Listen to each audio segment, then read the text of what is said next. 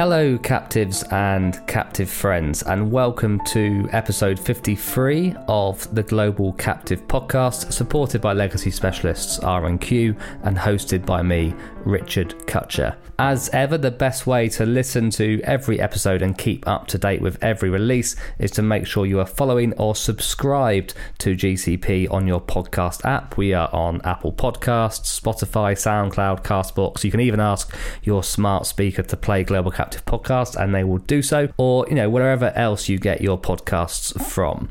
You can also listen on the globalcaptivepodcast.com website. Just go to the episodes tab and the full back archive is there for you to explore. Later in the episode, we have a never heard before discussion between myself, Daniele Zucchi, Managing Director of Sigurd Rück, the Swiss domiciled captive owned by Saipem, and Ghislain Le Cam, a Director of Analytics at AM Best Ratings Services. You will hear in that chat uh, what impact the pandemic has had directly on Saipem's captive and what ramifications AM Best has had to look at for in relation to their broader captive ratings and the pandemic. That conversation comes from a GCP short release earlier this year with AM Best and Sigurd Rück, and there is a link to the full episode in the show notes. But on with today's show, and the topic of directors and officers insurance has come up with increasing frequency on the podcast over the past 12 months. We have had Marsh Captive Solutions talking about how captives can and are increasingly being used to address the distressed line, while captive owners from Horizon, uh, a transportation company in Australia, to DNA Genetics, a Dutch Canadian cannabis company, have discussed uh, the line and their approach or not to insuring it through the captive on the pod pod in recent weeks uh, as well. And I think it is fair to say there is quite a bit of mixed opinion on the role captives can or should play with regards to side A, B, and or C uh, of D&O coverage. I will put links to those episodes I just mentioned in the show notes as well, so do check those out. But right now, I'm delighted to say we are joined by a man known well, particularly to the European captive market, and also very much embedded in today's world of D&O having launched Rising Edge earlier this year, a boutique underwriting agency focused on directors and officers' liability insurance and risk management. So, my old friend Philippe Giroux, CEO of Rising Edge, welcome onto the Global Captive podcast. Good afternoon, Richard. Thanks for having me. Yeah, really good to have you on. I think uh, we have met a few times over the last couple of years, Philippe, but it's uh, way overdue that you uh, you come onto GCP with your long background in captives. And for those who may not have known or come across you before, Philippe, can you tell us a bit about that background and, and the different ways you have worked with captives in your career, both as a risk manager and for commercial insurers?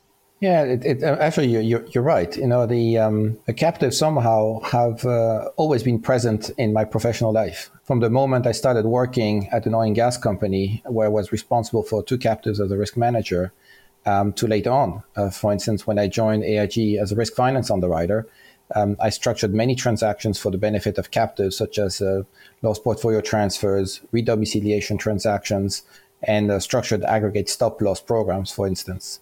But also, like during my time at AIG and, and then at uh, XL, later AXA XL, I had responsibilities for the design and implementation of global captive uh, fronting programs.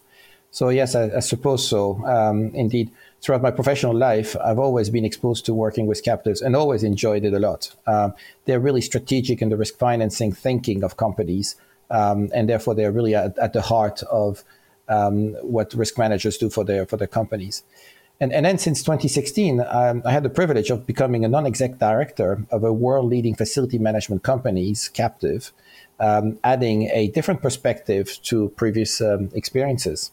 So I think it's fair to say that uh, indeed, you know, uh, captive have been part and parcel of my career and professional life. Yeah, I was really really pleased to hear when you did get that appointment on the on the Dublin captive a few years ago that that you, that you had that and and that people like you were being utilised in those roles because we hear so much about captives uh, increasingly looking for more experienced uh, boards and maybe more diversified um, kind of thought brought to boards and that really uh, properly independent role uh, and perspective. What in terms of what you've been doing uh, on that board since 2016. Kind of what new perspectives of, of captives has that given you? Has it given you a, a different way of thinking about how captives are used? Firstly, it gave me a lot of regrets uh, uh, regarding the, the past, you know, because yeah. when uh, when I was in charge of the captives as, as a risk manager, as I mentioned before, you know, I, I remember that sometimes, you know, as, as a risk manager, you, you, I mean, I certainly felt at times, you know, isolated uh, during these board meetings, you know, surrounded by very senior but non-insurance executives. And I was then the only uh, member of the board with insurance experience.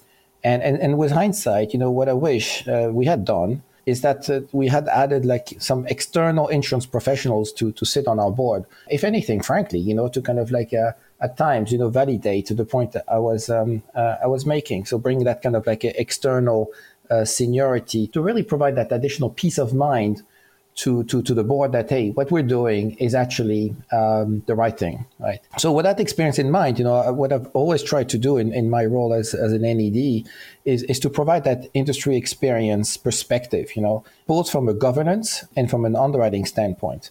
And, and I mentioned here just, I mean, governance as well as uh, underwriting, because, you know, having worked with captives for the past 20 years, I have to say that one of the biggest change I've observed is um, the uh, how the, the regulatory framework has changed. You know, 20 years ago, I think in terms of like the, the, the, the nagging point in, in discussions was really about like the tax treatment. Right? That, that was kind of really kind of like a, yeah. a, a very frequent, uh, uh, I mean, the central point of conversation outside kind of like the risk that the, the entity was taking. And, and tax clearly is, is still a key topic. But I think now the, it's, it's more the kind of the overall governance of a captive decision making that has become much more uh, critical and, and, and central. So as, as, an NED, you know, I have to say that the, the new perspective I have gained is, uh, and, and, and I'll say this in all modesty, frankly, you know, it's the importance for captives to have qualified and active NEDs on, on, on their board. I mean, I think the, the captive board really benefits from having a connected NED who understands the market, particularly given how quickly things are changing. Um, so, from my personal experience as an NED, I, I do actually spend uh, a few days per quarter in my role. You know, so not only about attending board meetings, but also in between board meetings. You know, having uh, uh, ad hoc um, calls on specific decisions that, that need to be made, and and also providing that that market insight, additional market insight. Of course, there are two things to take into account. One, it is time consuming. So it's one thing to kind of say, oh, let's get like a um, an executive insurance um, to to the board. I mean, everybody has roles, jobs, right? I mean, so um, so if you do it seriously, it actually does take time. And and the second aspect is, of course, if you're an active insurance executive, you have to make sure that you deal with like potential conflict of interest in an adequate way. And, and to, to, to complete the answer to, to your question, I think from a personal, and this time really personal standpoint, to me, it, it gives me really a great insight and reminds me all the time, you know, how clients make decisions, how they decide to actually take or transfer risk, and, and reminds me basically what, what is the, the position the risk manager is facing within the organization, trying to kind of convince uh, what uh, his or her um, risk financing vision is for, for, for the group. So basically, it, it keeps my thumb on the pulse. Yeah, no, I'm sure it does, and that was yeah quite a comprehensive answer. And I think your point there is is, re- is really spot on. That captives, you know, uh, can only benefit from having that kind of independent expertise as as some other level of oversight or as an extra resource to lean on. And and if I'm honest, there is there is actually no shortage of those people available. And I would say that through my various hats with Airmic and and, and the Global Captive Podcast, after inquiries from captive owners asking me of, or, or, sorry, prospective captive owners asking me of where they should go or who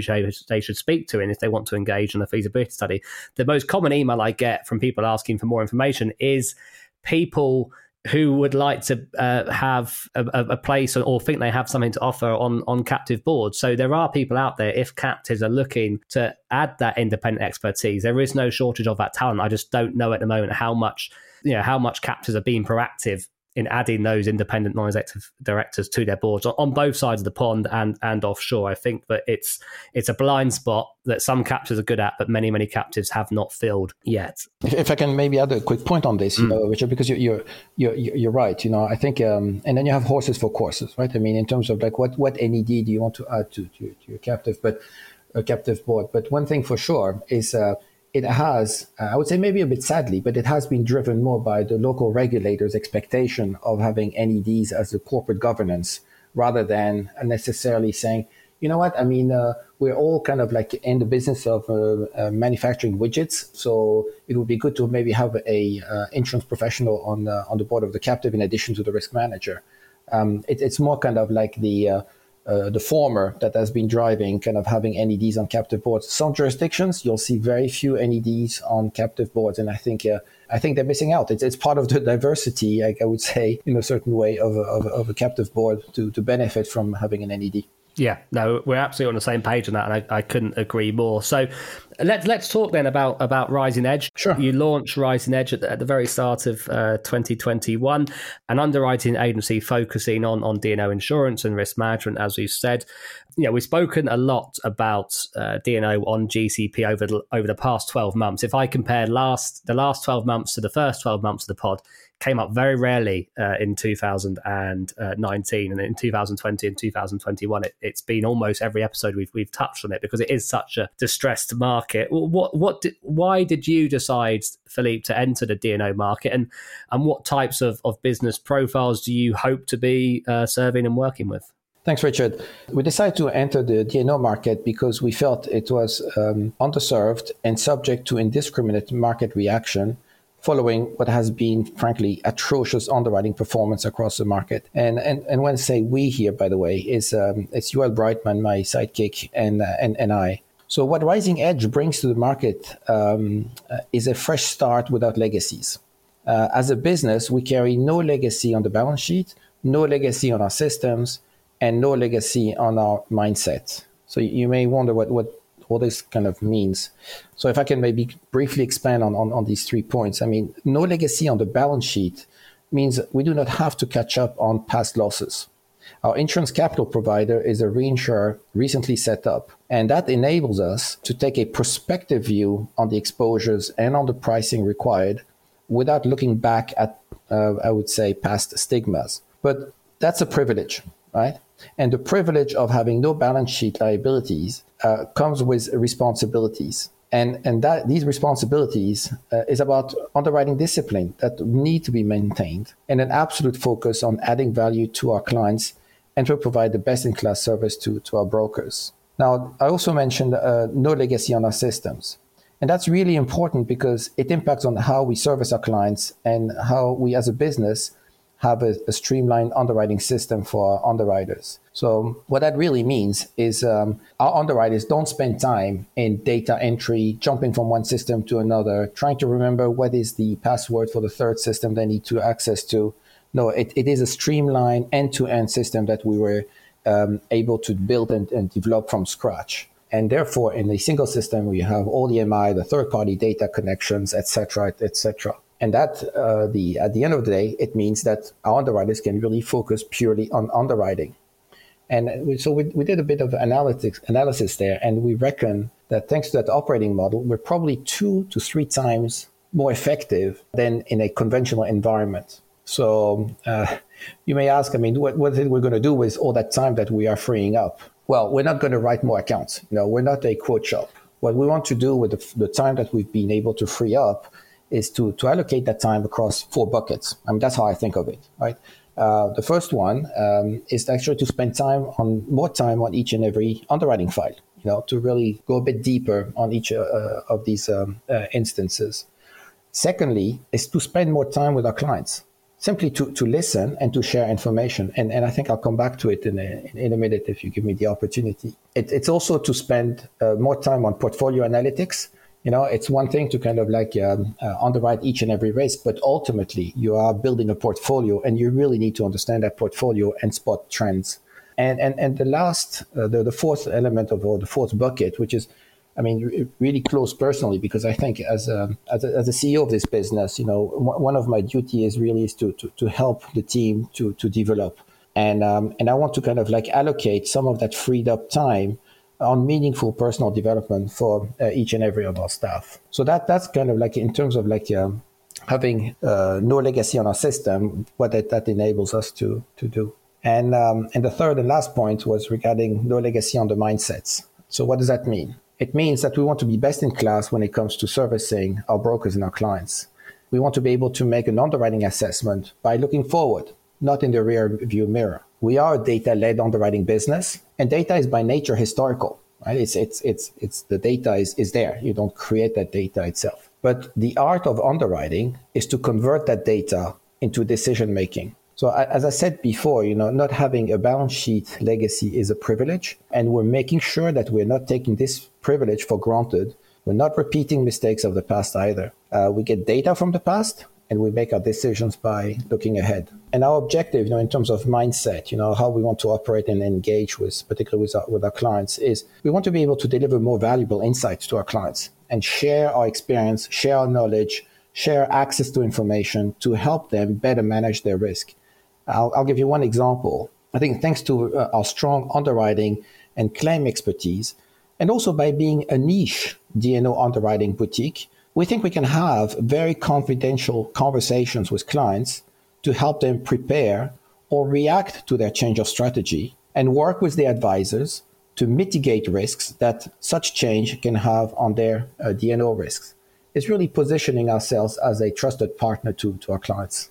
Yeah, no, it's it's really interesting to hear hear that explanation, and particularly Philippe, what you say there about not having that legacy, and it's one of the reasons why I'm I'm kind of surprised we haven't seen I know we have seen a lot of startups uh, recently, and, and, the commercial market is not my strong point, but it's why I'm surprised we haven't seen more entrance into the commercial market of you know, some of the large tech companies. We've seen a little bit of it, uh, but that that that not having that kind of a legacy weighing you down and those old systems, and as you say, multiple systems weighing you down, I imagine that's something you must be quite excited about, Philippe, to, to kind of start with a completely fresh slate. No, absolutely. You know, it's. Um, I think one has to recognize that uh, nowadays the ability to develop bespoke systems is, is incredibly uh, agile and, and, and flexible you know, when you think that, you know, I would say five months ago, uh, all we had was basically a, a spreadsheet, uh, some uh, box and arrows on the paperboard, and, and that's it. And here we are, you know, having launched uh, trading on uh, May 24th and able to transact end to end submissions, connecting with third party data to uh, connect directly a lot of underwriting information that we would have otherwise bored to death our clients and brokers asking them for that information, which is like publicly available. So we just get it in, sucked in straight into our system and be able to actually focus more on the qualitative underwriting information that uh, clients and brokers want to, uh, to share with us. To take an example, like, I mean, market cap, turnover, that information is available. So why take time to, from clients and brokers to enter that into a proposal form, to send it to us, to retype into a system, to possibly along the way get it wrong, you know, uh, adding a zero and getting the wrong currency. Uh, and we've all, all underwriters have seen this in, in all legacy systems happening. No, all that information comes directly from us, from trust, trusted third party data. And, and our underwriter can really focus again on the qualitative aspect of that, um, of that underwriting. So yes, I'm probably giving you a much too long answer, but it just shows you know how excited we are with what we have uh, we, we have developed. Yeah, and I'm excited. I'm excited for you on the project, Philippe. And after, in the second half of this episode, after the break, we will. I'll be really looking forward to asking you exactly what you think, what role captives can play, and what role that possibly Rising Edge could could play with captives in this area.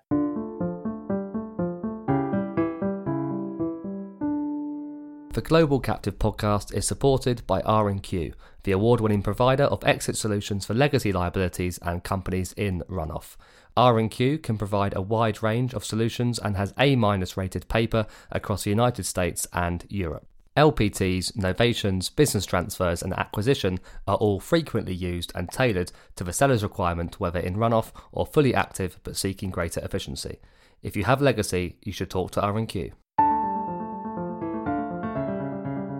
So, before we are back with Philippe, I thought it would be good to share with you some extra content recorded for a GCP short with AM Best earlier this year. In this eight minute conversation, Daniele Zucchi, managing director of Sigurd Rück, a Swiss domiciled captive owned by Italian multinational Saipem, and Ghislain Le Cam, a director of analytics at AM Best Rating Services, discuss the impact of the pandemic on captives and what AM Best has had to look out for and be mindful of in their own rating ratings process. This is new content because it was additional to the full GCP short, which you can find a link to in the show notes or on the AM Best Friends of the Podcast page on the globalcaptivepodcast.com website.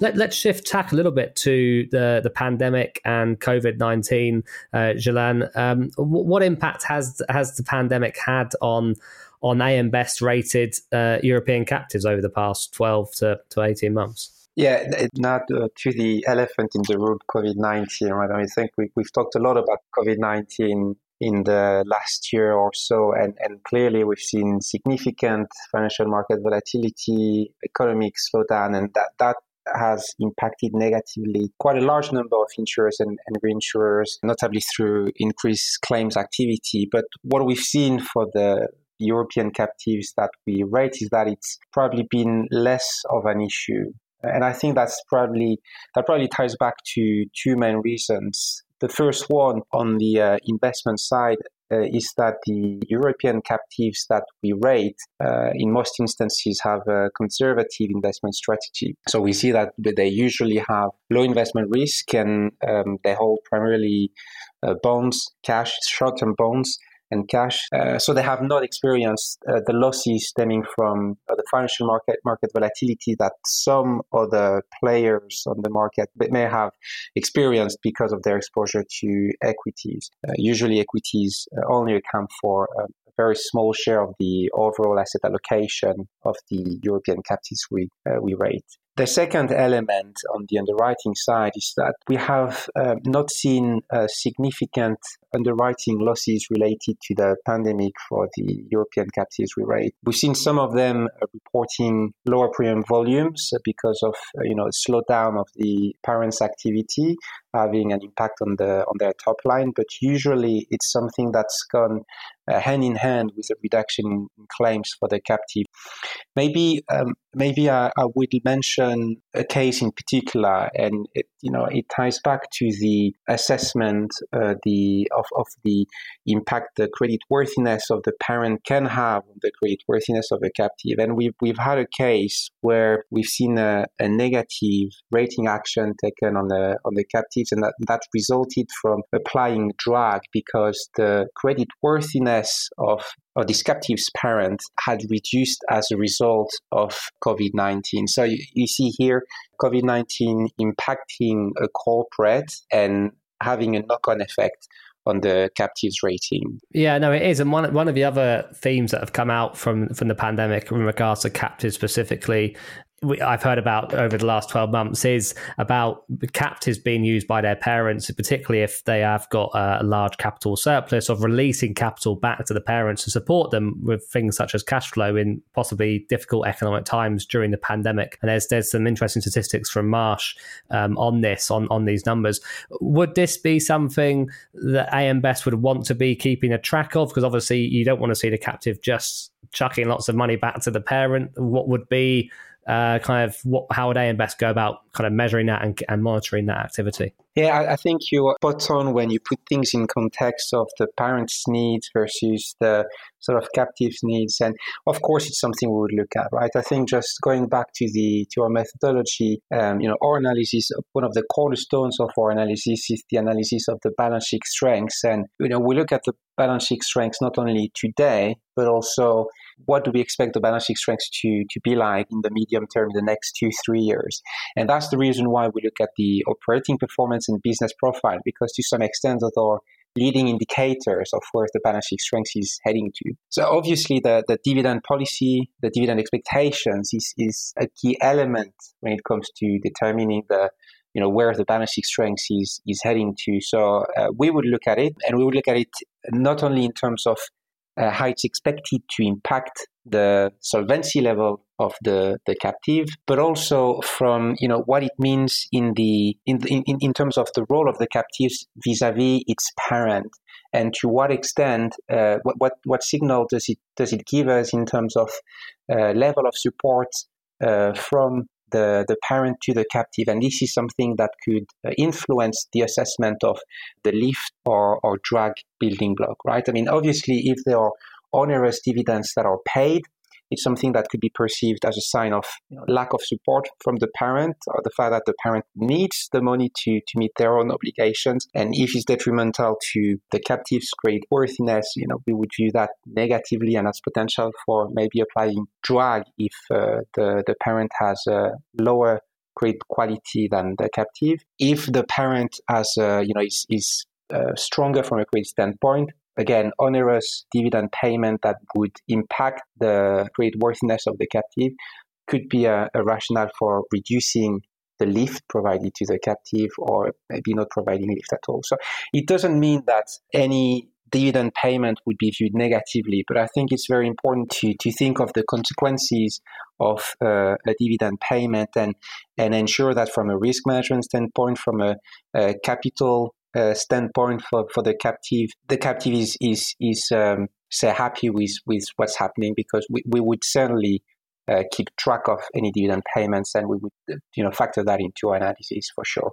And uh, Daniele, what kind of direct impact, if any, has has the pandemic had on on your captive's performance over the past twelve months or so? Well, if I if I look at the financial statement of 2020, financial results, let's say um, 2020 eh, was uh, in the 12 year history of Sigurd the second best uh, year in terms of net profit. So I should say that the impact of the pandemic on Sigurd was actually a good one. Um, we registered uh, less claims uh, across all lines of business. this we believe is due to the slowing down of the group activities, so less activities, uh, less operational risk exposed, uh, so less claims. Um, the same happened on the employee benefit side, probably due to uh, lockdown restrictions preventing people to visit uh, uh, doctors. So all in all, I would consider the pandemic as uh, a factor of the hard market uh, and because as you correctly said what i said in the first uh, in the first instance uh, actually the, the captive is somehow developing uh, itself uh, not necessarily from the point of view of collecting additional premiums, not that. I mean, the benefit of the captive can come for sure in uh, uh, new lines, uh, expanding limits, and uh, um, and other ventures. So to, to reply to your question, we were all somehow braced and expecting for catastrophes, but actually, as I said, it was indeed the second best year in in Sigurd history. 21 may look a bit different. We have seen now coming specifically on the employee benefit side the claims that probably have simply moved uh, or shift uh, in uh, in time. But let's say let's let's leave this discussion then probably for the next year and see how the pandemic impacted then 2021. So, welcome back to the Global Captive podcast, where I am joined by Philippe Giroux, CEO of Rising Edge.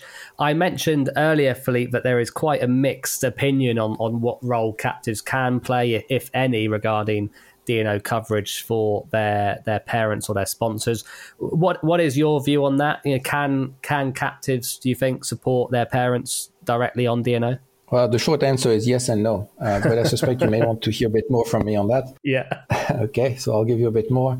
So look, f- from my days as, as, a risk manager, you know, er, er, going way back in, in my career, but the, the D&O placement was the most sensitive of the placements uh, because it, it, deals with the personal liability assets of the executives and entities of, of the company. So w- when it comes to this cover, you know, I, I, mean, everybody has a different view and approach to it. But but my view has always been that as a risk manager, I was not going to bargain on pricing, but rather I wanted the safety of knowing that the underwriter I was using was a, available to me at any time to provide support. It was always a partnership that mattered most. Um, I did not nickel and dime on the terms, you know, and in return, I expected full support at times of, of claims you know, I, I think, you know, D&O, I mean, the essence of D&O insurance has always been different to other lines of business, such as uh, property, other, I mean, liability lines, uh, marine, trade credit, etc.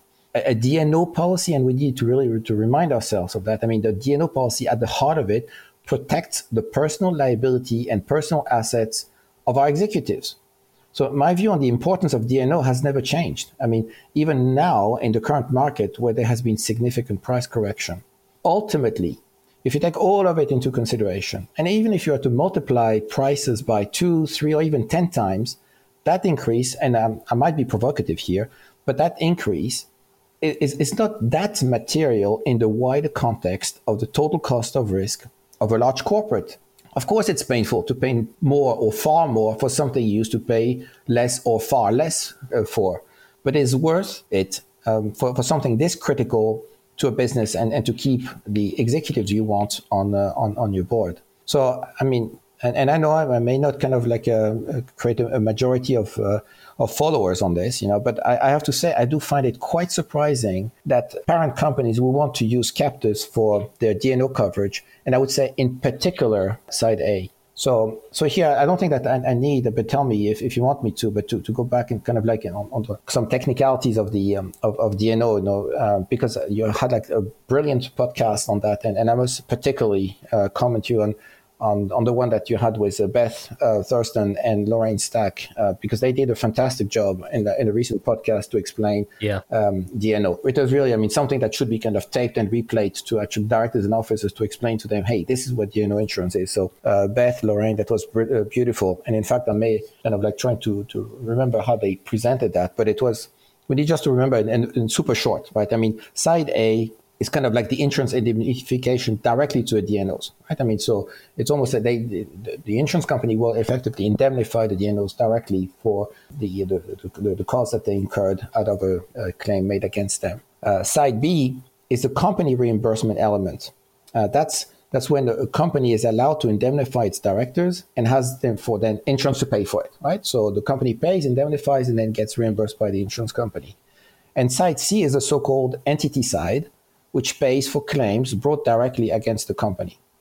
So I want to focus here really on the side A aspect because I think this is where most of the debate is. Yeah, yeah. And then we need to remember who, who, I mean, who is to benefit from side A? And that's the directors and officers as individuals. You know, with side A, you're not protecting the balance sheet or the P&L of a business. That's what the side B and C do, right? What side A does is, is effectively, and, and for, for putting it that way, I guess, but it, with side A, you actually keep the roof on the head of the D&Os their families, right? You provide them the peace of mind and security that their assets are protected. And I think that, that that's really critical and should we should not lose sight of it. You know, the beneficiary of that core side A element of a D&O policy are the directors and officers. So to try to bring that back into a captive or any other innovative structure does bring, I mean, uncertainty on how that coverage and that policy will respond. So personally, uh, you know, I, I, do not see what, what the benefits will ultimately be for the directors and officers that this policy is trying to protect. If it's about trying to save money, that benefits the company, not the directors. Now, that would be at a very different point, you know, if you look at side B or C, and particularly side C. Because in these cases, I would say, yes, I do see the benefit captive can play in helping to finance this, particularly on the attritional and lower level of the program where the market is particularly difficult. But as I said, you know, with regard to using captive for side A, I do have personal reservations about the objective and how it personally benefits the, the directors and officers of, um, of the company. Yeah, really interesting, Philippe. And I certainly echo what you say regarding the, the, the GCP short we did with Marsh, uh, Lorraine, and Beth at Marsh last year. And I will put the link to that episode for those who have missed it in the episode show notes because it is a really good explanation and it does really does talk through the differences of side A, B, and C, and then why they may or may not be suitable to go into into the captive. So I do recommend people go back to to listen to that. And of course, I won't explain it in too much detail because you can listen to that episode. But on the side A side, they are very much talking about not using your existing single parent captive, but potentially using a, a, separate cell company, which is you know owned by, in their case, Marsh, to do that. So you kind of take away that side A, and you, and you maybe put that side B and C in the captive. So bearing that in mind, Philippe, do you envisage or can you see Rising Edge working along when when you're working with corporates that have a captives? Um, would you be interested and can you see yourself working with them with their captive to provide additional capacity to to the corporate and on D&O? Yeah, look, I mean, if I can maybe just really briefly come back to, to, to the structures, just to, to really make my, my point uh, clear. You know, I do not dispute the fact that, you know, uh, one can be creative, you know, and on paper, yeah. you know, uh, with innovative structures and wording, you know, it seems that it works. But it's a little bit like asking to a, to a pilot when you go on onto a plane saying, Are you able to fly this plane? And the pilot says, um, I think I can that is not really the comfort you want out of your pilot when you go onto a plane. So having a kind of structured uh, side A D&O policy, when you say to the directors and officers and NEDs of your board, saying, is that policy going to respond to the personal claim I may incur?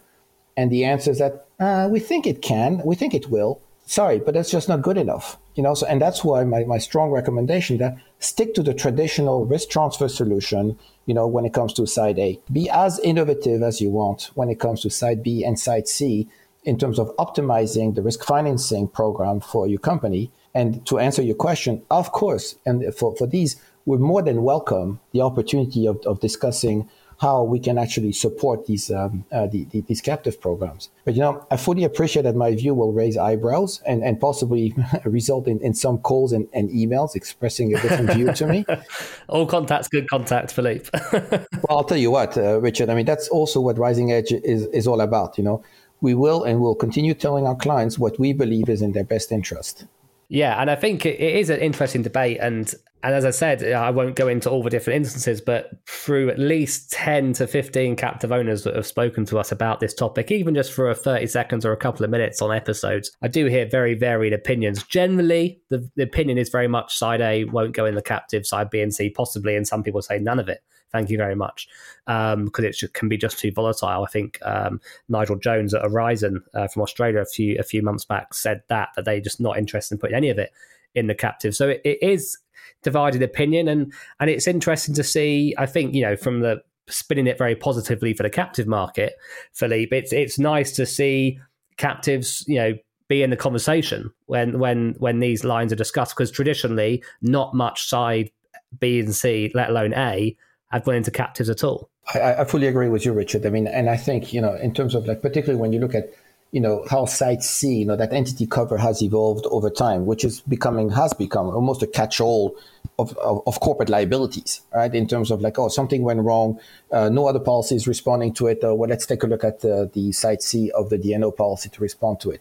And and I think in in order to capture a place, you know, where to risk finance some of these risks or all of these kind of like um, additional risk that that companies are, are facing and bringing the captive back in kind of really its kind of like role of a strategic risk financing tool for the organization. Of course we need to applaud and support that you know and and as i said before you know i spent so much time on captive and building and structuring programs to help uh, clients uh, insure like uh, non-standard risk you know difficult risk to insure is um, it, it's really pleasing to see that the captives are, are making a comeback as kind of like a, a, a critical strategic tools in, in risk financing strategies. Absolutely.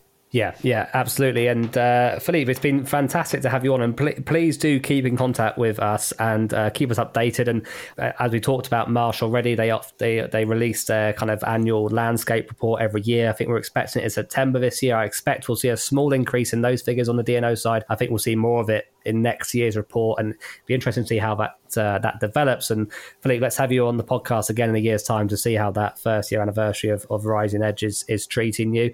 And thank you to Philippe and all other contributors to this episode of the Global Captive Podcast. For more information on Philippe and other episodes, please do visit globalcaptivepodcast.com, where there's loads of information on all of our guests, previous episodes, and of our friends of the podcast as well. So, Philippe, thank you so much. It's great to have finally had you on the pod. Thank you, Richard. It was great to be with you. Stay safe, stay well, and see you next time, captives.